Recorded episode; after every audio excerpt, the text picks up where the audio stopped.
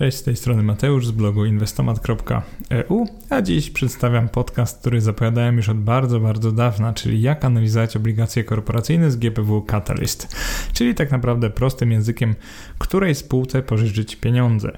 I gdy no, wspomnę od razu, że gdy w drugiej połowie 2020 roku pisałem sześcioczęściową serię o obligacjach, nie spodziewałem się tak naprawdę, że będzie ona cieszyła się tak dużym zainteresowaniem. Po przeszło już dwóch latach od jej napisania, zacząłem doceniać jej obecność na swoim blogu, bo dzięki niej miałem dokąd odsyłać początkujących inwestorów, którzy poszukiwaliby informacji o inwestowaniu w dług firm oraz państw. I w piątej części serii, nazwanej Obligacje 5 na 6 jak poprawnie inwestować obligacje niezależnie od koniunktury, którą zresztą możesz e, wysłuchać w podcaście lub obejrzeć na YouTube.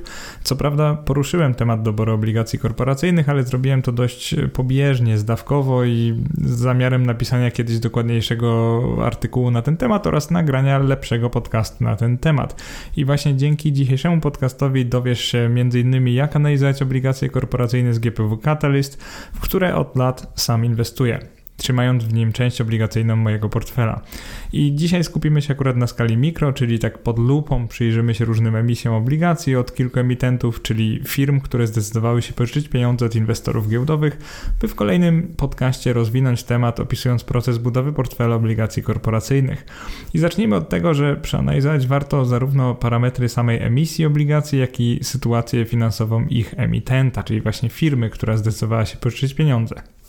I no, ciekawostka jest taka, że mi dotychczas udaje się trafiać firmy, które nie bankrutują, natomiast nie każdy może się tym poszczycić, ponieważ w ostatniej kilkuletniej historii rynku Catalyst było przynajmniej kilku emitentów bankrutów, także to nie jest tak, że można zainwestować na tym rynku w cokolwiek i nie straci się pieniędzy, więc na samym wstępie e, zachęcam do używania słowa bezpieczna inwestycja w kontekście rynku GPW Catalyst, a zwłaszcza rynku korporacyjnego GPW Catalyst w sposób taki umiarkowany, ponieważ ta inwestycja już nie jest tak bezpieczna jak dług państwowy i naprawdę, żeby się za to zabrać, trzeba zrobić to dość porządnie. Jeżeli chodzi o ten podcast, to właśnie pierwsza część będzie dotyczyć samych emisji, czyli jak sprawdzić ich parametry, płynność, kurs zakupu, policzyć warunki zakupu itd., tak itd., tak a druga część będzie dotyczyć kondycji finansowej emitenta obligacji. Od razu zachęcam tutaj do rozwinięcia tematu w serii o akcjach, ponieważ tam naprawdę dużo nagrałem o analizie fundamentalnej, a dzisiaj nie będę no, odkrywał tego na nowo, czyli nie będę po raz kolejny odpisywał od zera, tylko wskażę takie kilka najważniejszych e, wskaźników, miejsc e, w bilansie oraz rachunku zysków i strat, e, na których powinniśmy się skupić szczególnie, jeżeli chcemy zainwestować w dług korporacyjny. Zacznijmy od analizy obligacji z GPW Catalyst, czyli inwestowanie w obligacje notowane na rynku to zupełnie coś innego od inwestowania w obligacje detaliczne, które można kupić przez konto w PKO. Dług korporacyjny w większości należy do tych notowanych na rynku. Samo inwestowanie jest dość trudne i pewnie wie o tym każdy, kto próbował już za to się zabrać. Nie dość, że potrzebne będzie do tego konto maklerskie, to jeszcze ceny są podawane w procentach, a pewne informacje o obligacjach rozproszone w internecie i trudne do znalezienia tak w jednym miejscu, co zresztą zaraz zobaczysz. I jeżeli chodzi o obligacje korporacyjne z Catalyst, no takim podstawowym problemem jest niska płynność emisji, czyli co z tego, że mamy na rynku notowane na przykład 200 e, emisji, jeżeli tylko niespełna połowa z nich będzie jakkolwiek płynna, czyli tak ludzkim językiem tylko niespełna połowę będzie się dało po prostu kupić na rynku. Jak znaleźć obligacje korporacyjne? Poszukiwania obligacji korporacyjnych zacząłbym na stronie giełdy, czyli właśnie samego GPW Catalyst. W zakładce Catalyst myślnik obligacje korporacyjne znajdziemy wszystkie aktywne obligacje posegregowane po nazwie emitenta wraz z najważniejszymi parametrami, które ich dotyczą. I właśnie do takich najważniejszych parametrów e, zaliczam przede wszystkim emitenta, to jest nazwa firmy, która wypuszcza, czyli emituje obligacje. Nazwa to jest też ticker instrumentu, czyli po nazwie, właśnie po tickerze kupujemy go w naszym interfejsie maklerskim. Dzięki tickerowi znajdziesz go w serwisie transakcyjnym, ale ticker też niesie informacje o spółce. Zwykle to jest skrótowa nazwa spółki oraz data wykupu, miesiąc, rok, czyli na przykład 0524 będzie oznaczało, że obligacje mają być wykupione w maju 2024 roku.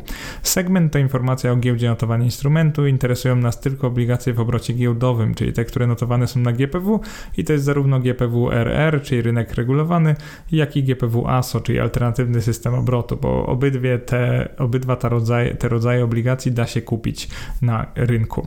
Y, kolejny parametr, w moim zdaniem bardzo ważny, to data czas ostatniej transakcji, bo to pokazuje, jak płynne są papiery. Im bliżej do dzisiaj, im bliżej do teraz, tym lepiej. Kurs ostatni to po prostu kurs poprzedniej transakcji na giełdzie, czyli na giełdzie Catalyst dla danego waloru i jeszcze są takie dwa parametry dodatkowe, na które bym zwrócił uwagę i to jest najlepsza oferta kupna i najlepsza oferta sprzedaży. To są dwie najbliższe sobie aktualne oferty będące na rynku. To jest pomocne przy zakupie lub sprzedaży papierów, bo wiedza o najlepszej przeciwnej ofercie, na przykład jeżeli kupujemy o najniższej ofercie sprzedaży, może nam pomóc dobrać parametry naszego zlecenia. I kolejna ważna kolumna to obrót skumulowany, a zwłaszcza jego wartość w tysiącach e, złotych.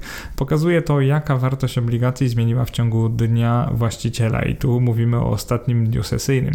Im większa jest tutaj wartość, tym płynniejszy jest papier na rynku, a więc tym łatwiej go kupić. Reszta kolumn akurat w tym interfejsie nie jest taka ważna, więc przeszedłbym dalej do przedstawienia takiego samego widoku, ale na biznesradar.pl, czyli na stronie, którą często polecam do sprawdzania informacji o spółkach, ale tutaj też sprawdzamy informacje o ich emisjach obligacji właśnie z rynku Catalyst. Jeżeli włączycie filtr pokazujący obligacje, na których dokonano transakcji w ostatnim dniu na, na rynku Catalyst, yy, znaczy jeżeli w ogóle włączycie notowania obligacji i klikniecie na czas, to posortuje się Wam od tych papierów, które zmieniły właściciela no najbardziej niedawno, po prostu ostatnio. I dzięki temu znajdziecie płynne emisje, więc to jest w ogóle pierwszy krok w analizie obligacji. Jeżeli to sobie posortujecie w ten sposób, to zobaczycie, które obligacje zmieniły właściciela, więc które po prostu bywają płynne. I powyższy taki filtr zwraca, no niestety, zarówno obligacje skarbowe, te notowane na rynku, czyli hurtowe, jak i obligacje korporacyjne, więc jeżeli dzisiaj w podcaście skupiamy się na korporacyjnych, no to oczywiście można te pierwsze, czyli skarbowe, zignorować. I dwa warunki, które pozwalają najlepiej przefiltrować obligacje na stronie businessradar.pl, e, powiedziałbym albo opisałbym w ten sposób. Pierwszy warunek to e, to, że czas, czyli kolumna o nazwie czas musi zawierać albo samą godzinę, co oznacza, że przynajmniej jedna transakcja dokonała się dzisiaj, lub na przykład wczorajszą datę, co oznacza, że wczoraj te obligacje były płynne. Jeżeli to jest data daleka z przeszłości, to oznacza prawdopodobnie to, że obligacji w ogóle nie będzie się dało kupić.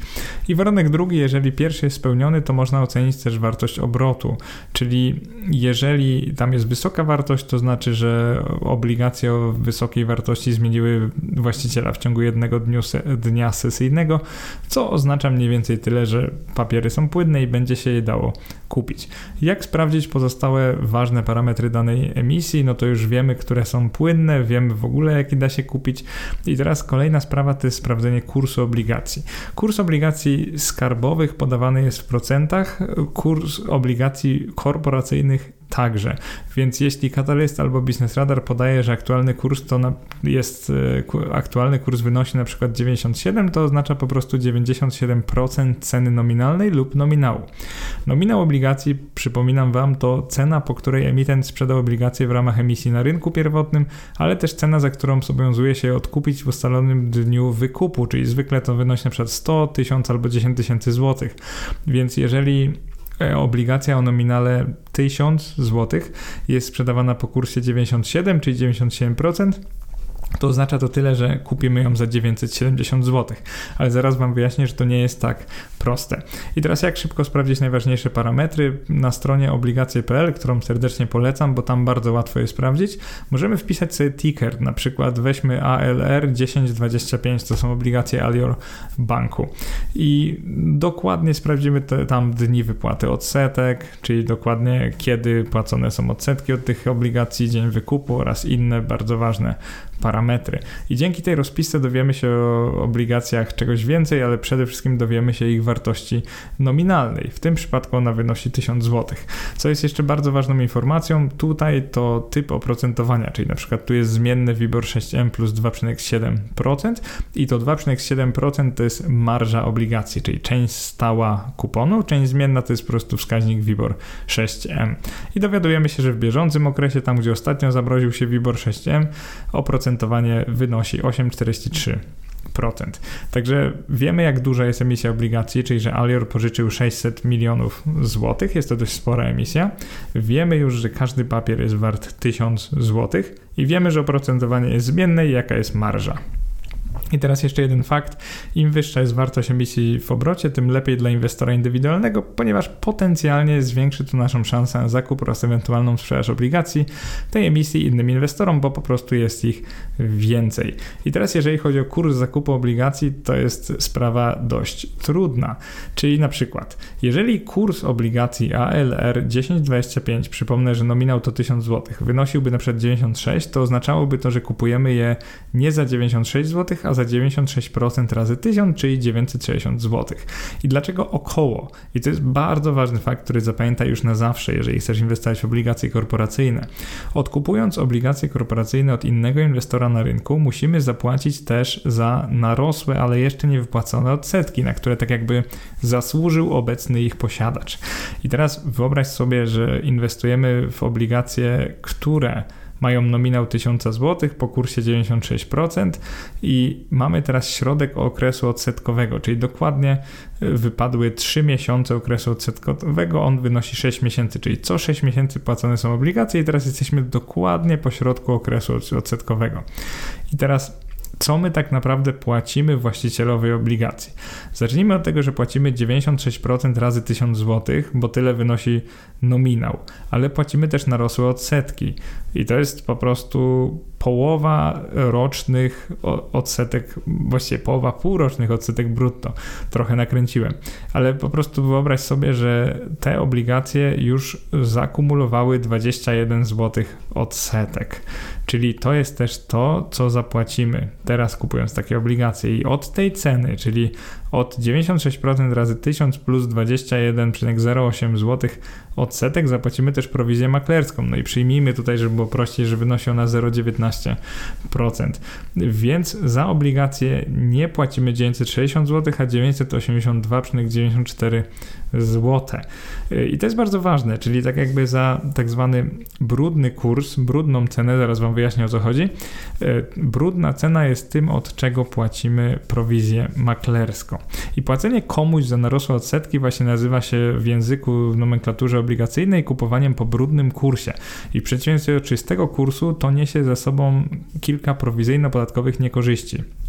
I przede wszystkim to jest tak, że zapłacenie z obligacji czystego kursu, czyli czystej ceny, polega na ich zakupie na początku cyklu życia, na przykład podczas emisji, albo dokładnie po dniu ustalenia praw do odsetek, czyli wtedy, gdy odcina się ich kupon od obecnego właściciela. Kupowanie po brudnym kursie, czyli z narosłymi odsetkami, niesie ze sobą niekorzyść podatkową, której naprawdę musisz być świadom, jeżeli chcesz na poważnie inwestować w obligacje korporacyjne z Catalyst. I to we wpisie rozpisałem w tabeli, która niezwykle pomoże Ci to zrozumieć. Ale spróbuję teraz to czysto to werbalnie wyjaśnić, bo wydaje mi się, że jest to nie aż tak trudne do zrozumienia. W tej tabeli analizujemy koszty podatkowo-prowizyjne dla inwestora, który kupuje warte 100 zł obligacje trwające rok, które płacą kupon raz w roku na końcu okresu. Odsetki wynoszą 10%, czyli 10 zł brutto. I działa to mniej więcej w ten sposób, że jeżeli kupimy je na początku, to jest bardzo prosta sprawa, no bo wydajemy 100 zł, czekamy rok, po roku otrzymujemy 10 zł, z czego płacimy podatek belki złoty 90 i koniec w zasadzie całego problemu. Więc opłacalność inwestycji jest wysoka, efektywna stawka podatku wynosi 19%. Ale teraz wyobraź sobie, że kupujesz te obligacje po kilku miesiącach. Na przykład kupujemy je pod koniec czwartego miesiąca, czyli kupujemy je już od kogoś, odsetki już narosły i teraz płacimy temu komuś nie 100 zł, a 103,33 zł, czyli mniej więcej tyle, ile narosło odsetek przez ten okres 4 miesięcy. I tu pojawia się problem, bo zapłacimy wyższą prowizję transakcyjną, 20 groszy zamiast 19 maklerowi, a z otrzymanych odsetek i tak odciągnie się nam na koniec złoty 90 podatku belki, czyli efektywne oprocentowanie naszych odsetek, tych, które my zgromadzimy, to wynosi 28,5%, a nie 19%. I teraz prawdziwą katastrofą lub wręcz głupotą byłby zakup tych obligacji od ich właściciela pod koniec 11 miesiąca ich cyklu życia. Czyli wyobraźcie sobie, że minęło 11 na 12 miesięcy i nagle płacimy za nie 109,17 zł, bo tyle odsetek, mam na myśli 9,17 zł, odsetek się nagromadziło.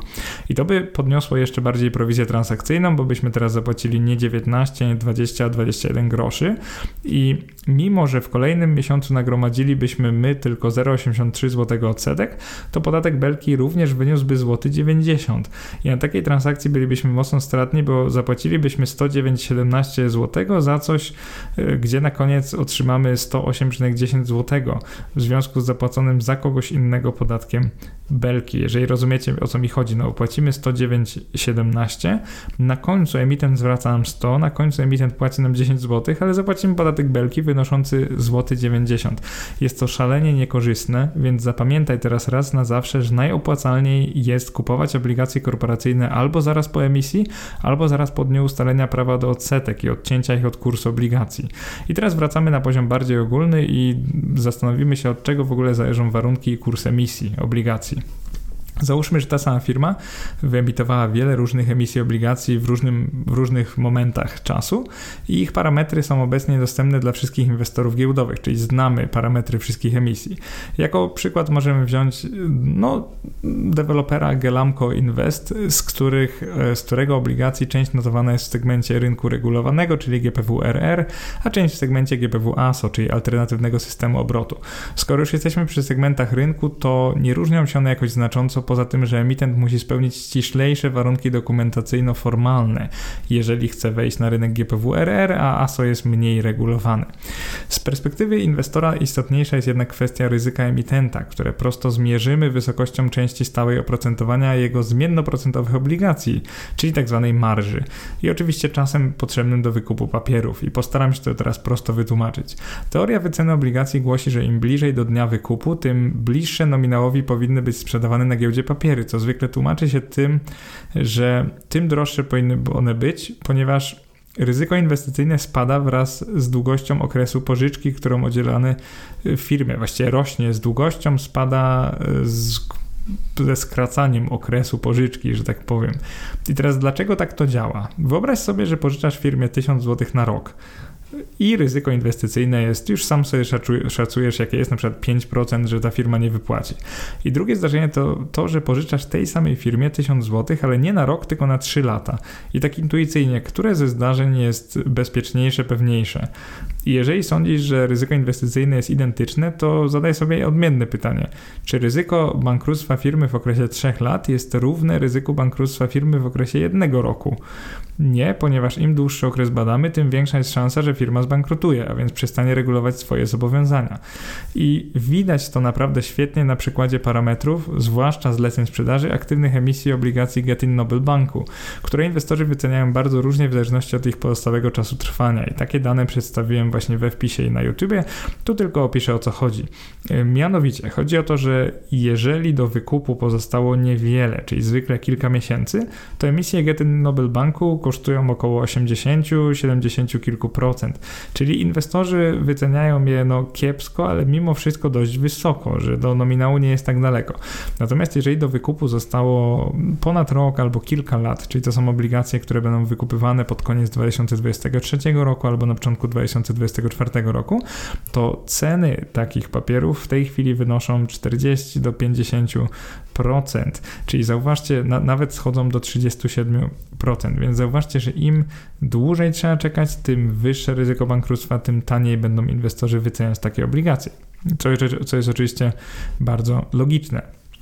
Natomiast jeżeli w ogóle chodzi o obligacje Getin Noble Banku, to sam fakt, że nawet te trwające jeszcze kilka miesięcy są sprzedawane za 80% nominału, pokazuje to, że inwestorzy giełdowi po prostu uważają, że szansa na ich niespłacenie jest ogromna i co by oczywiście znaczyło w kontekście dzisiejszego podcastu, że raczej nie wyglądają na dobrą inwestycję. I teraz weźmiemy na warsztat trwające emisje obligacji dewelopera Gelamco Invest, tu już jest trochę lepiej, w sensie kursy są bliskie 100%, te obecne kursy giełdowe, więc inwestorzy wyceniają, że je za, jakby to powiedzieć, dość pewne do bycia spłaconymi. I pytanie pierwsze brzmi, jak spojrzymy na taką tabelę, dlaczego stało procentowe obligacje, które teraz płacą 6,1% rocznie, są wyceniane gorzej od zmiennoprocentowych? Odpowiedź jest bardzo prosta, ponieważ zmiennoprocentowe obecnie płacą e, między 9 a 12%, a stałoprocentowe 6%. I to pięknie pokazuje ryzyko inwestowania w obligacje stałoprocentowe, które oczywiście są świetne, jeżeli wiemy, że nadchodzi fala cięć stóp procentowych, bo wtedy zyskamy dużo spekulacyjnie na ich wzroście wartości. Natomiast są naprawdę tragiczne, jeżeli chodzi o krzywą wzrostową stóp procentowych.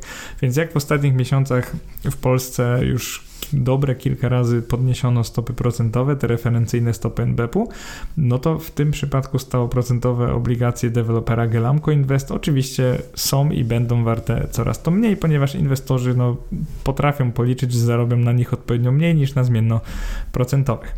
I teraz co rzuca się w oczy, gdy analizuję te 7 emisji, czyli wszystkie obecne emisje tego dewelopera? No po pierwsze, tak jak powiedziałem, stałoprocentówki kosztują znacząco mniej, co oczywiście da się wytłumaczyć tłumaczyć obecnymi warunkami zmiennoprocentowych. E, inna sprawa to to, że kończąca się w roku 2023 emisja GHE 1023, mimo że jest gorzej oprocentowana od wszystkich dłuższych emisji, ponieważ jej marża wynosi 4,3%, a nie 5%, tak jak inne emisje, ona kosztuje na giełdzie podobnie dużo do innych emisji. I prawdopodobnie wynika to z mniejszego ryzyka emitenta, jako że te obligacje dojrzewają szybciej. Czyli to jest ten efekt, o którym mówiłem. Jeżeli obligacje kończą się szybciej, no to inwestorzy z pewną premią będą je wyceniać, czyli po prostu trochę drożej. I wprawne oko zauważy pewnie dużą różnicę wynoszącą 5 punktów procentowych w cenach obligacji GHI 1224 i GHE 1224. One są wyemitowane na tych samych warunkach, więc no nie powinno tak być w teorii, ale powód tu jest bardzo prosty. Ponad 99% mniejszej emisji, czyli GHE 1224, kupiły fundusze inwestycyjne, głównie PKO. I to oznacza mniej więcej tyle, że nie chcą ich sprzedawać, więc nie ma transakcji na giełdzie, więc ta cena nie jest aktualna, więc te transakcje są po prostu niepłynne. I jeżeli sobie na przykład w serwisie Business Radar porównacie notowania GHI 1224 z emisją GHE 1224, to zobaczycie właśnie efekt braku płynności na rynku obligacji. Po prostu dawno nie było transakcji, więc tak naprawdę nie wiemy, na ile powinny być one teraz wycenione. I teraz bardzo ważna, e, bardzo ważna chwila w tym podcaście to to, jak prześwietlić cały rynek polskich obligacji korporacyjnych. To jest bardzo ważna część, bo teraz udajemy się po oficjalne dane prezentowane przez GPW Catalyst, tam jest zakładka Catalyst Statystyki na tej stronie i zwykle korzystam z danych miesięcznych, a zwłaszcza zakładek nazwanych lista i notowania, dzięki którym w Excelu uzyskuję wszystko, czego szukam w jednym miejscu. Jeżeli dołożę do tego dane o marżach obligacji, czyli właśnie części stałej oprocentowania obligacji zmiennoprocentowych, to mogę uzyskać taki fajny pogląd aktywnych emisji, gdzie widzę właśnie nazwę emitenta, e, nazwę papieru, datę wykupu, marżę, ostatni kurs, nominał, wielkość emisji i miesięczny obrót, czyli tak naprawdę wszystko, czego inwestor do szczęścia potrzebuje. Mnie akurat interesują płynne emisje, więc naturalnie sortuję po obrotach z poprzedniego miesiąca. E, skupiam się na doborze okresu inwestycji. Ja zwykle chcę inwestować tak na rok, maksymalnie dwa w obligacje korporacyjne, więc jeżeli kończą się za 5 lat, to dla mnie automatycznie odpada spadają. Najlepiej zbadać przeciętną marżę obligacji zmiennoprocentowych, żeby rozumieć w ogóle jaka jest przeciętna marża na rynku, więc na przykład jeżeli wynosi ona 3,78%, jak teraz w nawiasie, to oczywiście oznacza to, że obligacje oprocentowane wyżej od niej są mniej bezpiecznie, bezpieczne relatywnie, a te, które są oprocentowane gorzej od niej, będą bezpieczniejsze. Z powyższej analizy, ponieważ dokonałem już takiego podsumowania, dowiemy się m.in., że na rynku Catalyst obecnie mamy 225 emisji, z czego tylko 105 było w zeszłym miesiącu. Tu akurat sprawdziłem czerwiec 2022 roku. Jakby ktoś pytał, e, wystarczająco płynne, by uznać je za potencjalny zakup do naszego portfela obligacji. I wspomniałem Wspomniane 105 emisji dotyczy długu 49 firm, co jest liczbą więcej niż wystarczającą, by zbudować zdywersyfikowany portfel obligacji. Przeciętna marża papierów zmiennoprocentowych wynosiła 3,78%, czyli po prostu WIBOR zwykle 6-miesięczny plus 3,78%, co oczywiście zakotwiczmy sobie teraz w pamięci jako taką przeciętną emisję na rynku mm, Catalyst. I teraz bardzo istotny moment, znowu y, nie dowiemy się jednak jak analizować obligacje korporacyjne z GPW Catalyst bez wiedzy o tym, gdzie znaleźć i jak przeanalizować sprawozdania finansowe ich emitentów. Dlatego kolejna część podcastu będzie właśnie o tym. I tak jak mówiłem, nie będę powielał serii o akcjach, więc będę tu dość skrótowo mówił. E, bardzo ważne jest to, żeby rozumieć przynajmniej kondycję finansową emitenta obligacji, czyli potrafić sprawdzić to, ile ma aktywnych emisji, to jak bardzo jest zadłuża, e, to jak z czasem rosło jego ogólne zadłużenie i tak naprawdę jego zdolność do regulowania zobowiązań. E, pierwsze pytanie brzmi, czy emitent obligacji na rynku Catalyst musi publikować sprawozdania finansowe. I zacznijmy od tego, że podobnie jak emitenci akcji, więc spółki notowane na giełdzie, emitenci notowanych na GPW Catalyst obligacji także muszą publikować swoje sprawozdania okresowe. Y, tutaj może to Was trochę zdziwi, ale na jednym z rynków wystarczy, jak to będzie co pół roku, y, na regulowanym musi to być co 3 miesiące i teraz mamy pewną analogię do giełdy, ponieważ właśnie spółki notowane na giełdzie muszą co 3 miesiące publikować swoje sprawozdania finansowe, przynajmniej jak są w tym pełnym obrocie. Kolejna ciekawostka o rynku Catalyst jest taka, i tu niektórych to na pewno zdziwi, że aby wyemitować obligacje korporacyjne, nie trzeba być spółką akcyjną, czyli tą notowaną na giełdzie. Wystarczy forma prawna spółki z, z OO, czyli z ograniczoną odpowiedzialnością. Y, tak między nami ja akurat preferuję za bardzo w takie spółki nie inwestować, ale to nie znaczy, że wszystkie one są jakoś mniej bezpieczne od spółek akcyjnych, bo tak to absolutnie nie wygląda. Po prostu dla mnie bardziej chodzi o to, że spółka z OO ma jednak, no cóż, jeżeli chodzi o nawet raportowanie, ma, są, ciążą na niej inne zupełnie standardy niż na spółkach akcyjnych, e, czyli tych publicznych, notowanych na giełdzie i dlatego wolałbym mimo wszystko inwestować w dług spółek akcyjnych, także to też jest moja preferencja. Na co w sprawozdaniu finansowym zwracać uwagę? Gdy otwieram sprawozdanie finansowe, ale analizując w kontekście spłacalności obligacji, skupiam się przede wszystkim na bilansie spółki, który przedstawia obecną sytuację finansową tejże firmy. E, podstawy sprawozdań finansowych tutaj odsyłam do drugiej części serii o akcjach, ale jeżeli chodzi o dzisiaj, to przydadzą nam się przede wszystkim wskaźniki płynności bieżącej, ogólnego zadłużenia, przede wszystkim dynamika zmian z ostatnich lat i kolejno dynamika wzrostu przychodów spółki, dynamika zyskowności spółki z ostatnich lat. I dlaczego wzrost działalności, czyli wzrost przychodów i zysku netto jest ważny? E, ponieważ preferuję pożyczanie pieniędzy spółkom, które zarabiają pieniądze i zwiększają swój biznes. I oczywiście to brzmi błaho, to brzmi bardzo prosto, ale no, wyobraźcie sobie, że z emitentów na rynku Catalyst bardzo wielu wcale nie zwiększa swoich biznesów. Więc ja akurat oczekuję wzrostu przychodów przy jednoczesnym zachowaniu lub wzroście zyskowności, czyli dochodowności ich biznesów. Ja chcę, żeby biznes potrafił nie dość, że zwiększać przychody, to jeszcze najlepiej zwiększać, powiększać marżę zysku. I to na przykładzie firmy Kruk SA. Tutaj akurat we wpisie wstawiłem e, element sprawozdania finansowego, właściwie sprawozdań finansowych z biznesradar.pl. No i tutaj widzimy, że te warunki są jak najbardziej spełnione, e, bo zwiększają się zarówno przychody, jak i ta zyskowność spółki. I to widać gołym okiem praktycznie. E, oczywiście są lata problematyczne, gdzie zysk bardzo spadał. To jest ten pandemiczny rok 2020, ale musimy być być e, no, pewni co do tego, dlaczego on spadał, więc sugerowałbym e, trochę podłubać w sprawozdaniach, poczytać, co o tym pisała sama firma, zanim oceni się jej wiarygodność. I druga ważna sprawa, bilans emitenta obligacji. Bilans jest ważny, bo właśnie tu sprawdzimy bezpośrednio, jak wysokie jest łączne zadłużenie emitenta, jaką jego część stanowią obligacje korporacyjne, a jaką inne zobowiązania, na przykład kredyty. No i zacznijmy od przejrzenia pozycji inwestycji krótkoterminowych, które oznaczają wartość inwestycji, które emitent chce zrealizować w ciągu roku, czyli po prostu płynnych inwestycji emitenta. Tą podgrupą, jedną z podgrup jest gotówka, która może posłużyć do spłacenia obligatariuszy, jakby doszło co do czego, więc dla mnie niezwykle istotną pozycją jest właśnie e, środki pieniężne i inne aktywa pieniężne, ale tak naprawdę wszystkie inwestycje krótkoterminowe są dosyć ważne w kontekście pokrywania zobowiązań. Jak przejdziemy do pasywów, to znajdziemy w pozycjach zobowiązania długoterminowe z tytułu emisji dłużnych papierów wartościowych oraz w pozycji zobowiązania krótkoterminowe z emisji dłużnych papierów wartościowych wartość obecnie wyemitowanych przez spółkę obligacji. I w przypadku Kruka dla okresu pierwszego kwartału 2022 roku suma to wynosiła około 1,55 miliarda złotych przy łącznych zobowiązaniach firmy w kwocie 3,35 miliarda złotych. I idealna spółka zwiększałaby zadłużenie proporcjonalnie do wzrostu kapitału własnego lub nawet obniżała je kosztem kapitału własnego i próbowałaby większość długu umieścić w części długoterminowej, by nie musieć zbyt, jego, zbyt wielkiej jego części spłacać w krótkim terminie, więc w ciągu roku. I tutaj nawet nie licząc żadnych wskaźników, można gołym okiem zauważyć wzrost zobowiązań mniej więcej proporcjonalny do wzrostu pasywów ogółem, a więc do wzrostu kapitału własnego firmy. I cieszy fakt, że spółka co roku dysponuje pewnymi wolnymi środkami i że mogą one zwykle pokryć przynajmniej dużą część, pewną część krótkoterminowych zobowiązań, ale jest to pewne miejsce do poprawy. Kruk zajmuje się akurat obsługą wierzytelności, przez co dość naturalnie większość środków stanowią w tej firmie aktywa obrotowe, a większość zobowiązań po prostu zobowiązania wobec jej kontrahentów. Działalność Kruka zależy mocno od spłacalności portfela i pożyczek e, tej firmy i kredytów i jest ona bardzo mocno wystawiona na ryzyko sezonowości i szansę na wystąpienie dużej dekoniunktury w gospodarce.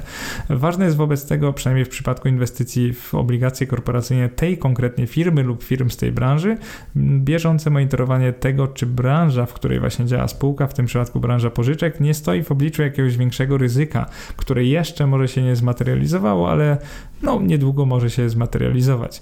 Teraz na sam koniec podcastu takie moje dobre rady dotyczące wyboru dobrych obligacji korporacyjnych. Śmiesznie powieliłem dobre, powiedziałem dobre rady dobrych obligacji, ale oczywiście wiecie o co mi chodzi. Zawsze zaczynam od samych parametrów emisji i kolejność byłaby następująca. Pierwszy krok to sprawdzam warunki emisji z naciskiem na typ oprocentowania i marżę, czyli część stałą. Przy okazji licząc obecną średnią marżę obligacji zmiennoprocentowych. I dla przykładu, jeżeli rynek płaci teraz średnio 3,7% rocznie, to każda emisja na warunkach 3,7% plus WIBOR lub więcej jest dla mnie potencjalnie emisją o wysokim ryzyku i staram się ich unikać. Drugi punkt to sprawdzam nominał obligacji, pamiętając, że obligacje są wyceniane w procentach.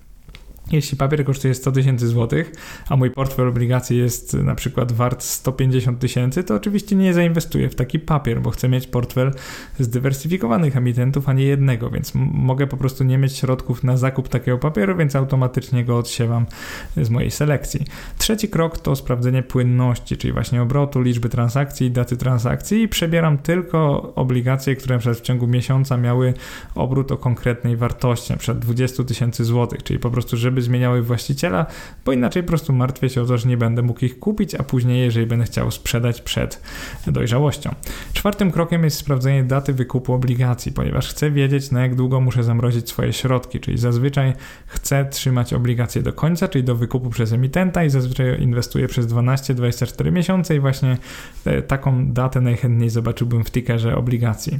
E, piąty krok to sprawdzam termin odcięcia ostatnich odsetek, czyli znowu przypominam, Najlepiej kupować obligacje zaraz po terminie odcięcia poprzednich odsetek, by optymalizować transakcje podatkowo i prowizyjnie, czyli nie kupujcie e, późno w tym okresie naliczania odsetek, e, kupcie po odcięciu, bo wtedy Wam się to będzie bardziej opłacało podatkowo.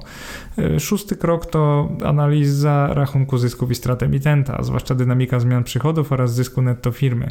Nie chcę pożyczać pieniędzy firmom, które nie umieją zwiększać swoich biznesów lub nie umieją zachować odpowiedniej zyskowności, więc jakby bardzo uważam na rachunek zysków i strat.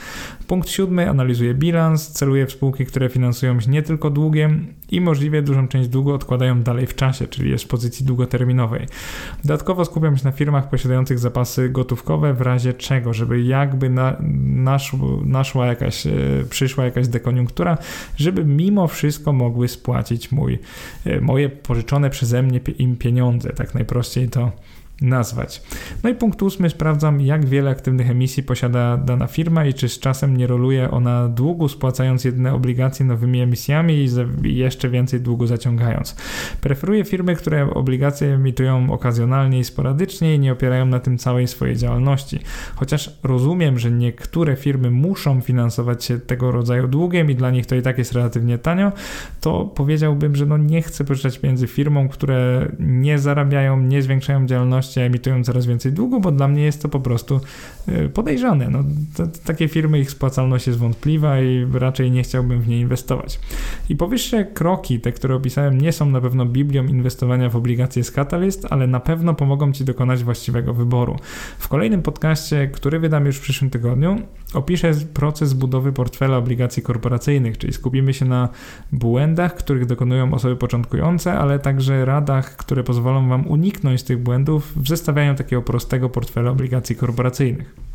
I to jest koniec pierwszej tej części miniserii o inwestowaniu na rynku GPW Catalyst, dług korporacyjny i dzięki temu podcastowi na pewno już lepiej rozumiesz jak analizować obligacje korporacyjne z Catalyst, od czego zacząć ich analizę oraz w ogóle jak się za to zabrać. Celowo unikałem tematu zestawiania różnych emisji wielu emitentów, ponieważ druga część będzie w zasadzie tylko o tym. Także składanie portfela celowo nie znalazło się w tym podcaście. Oczywiście daj znać w komentarzach pod wpisem albo na YouTubie, jeżeli oglądasz, to też w komentarzach pod klipem, co myślisz o inwestowaniu w obligacje korporacyjne na Catalyst i jakie są właściwie Twoje doświadczenia z nim związane. Dodam, że mi akurat przez lata udaje się unikać bankrutów, natomiast czasami czuję, że to jest taki bieg przez płotki albo slalom gigant i no czasami niestety trzeba unikać pewnych bardziej ryzykownych e, emisji, więc jeżeli na przykład emisja jest reklamowana szeroko w internecie i oferuje oprocentowanie znacznie wyższe od obecnej średniej, no to powinna się już bez nawet jakiejś głębszej analizy zapalić czerwona lampka w Twojej głowie i powinieneś pomyśleć lub powinnaś pomyśleć, dlaczego tak właściwie jest, ponieważ no, często wysokie oprocentowanie oferują właśnie emisje bardziej ryzykownych emitentów, co jest takie niby logiczne, ale nie każdy o tym myśli pod wpływem emocji. Mam nadzieję, że podcast się podobał. No i co? Widzimy się w kolejnym tygodniu, także o obligacjach. Do następnego. Cześć. Pozdrawiam.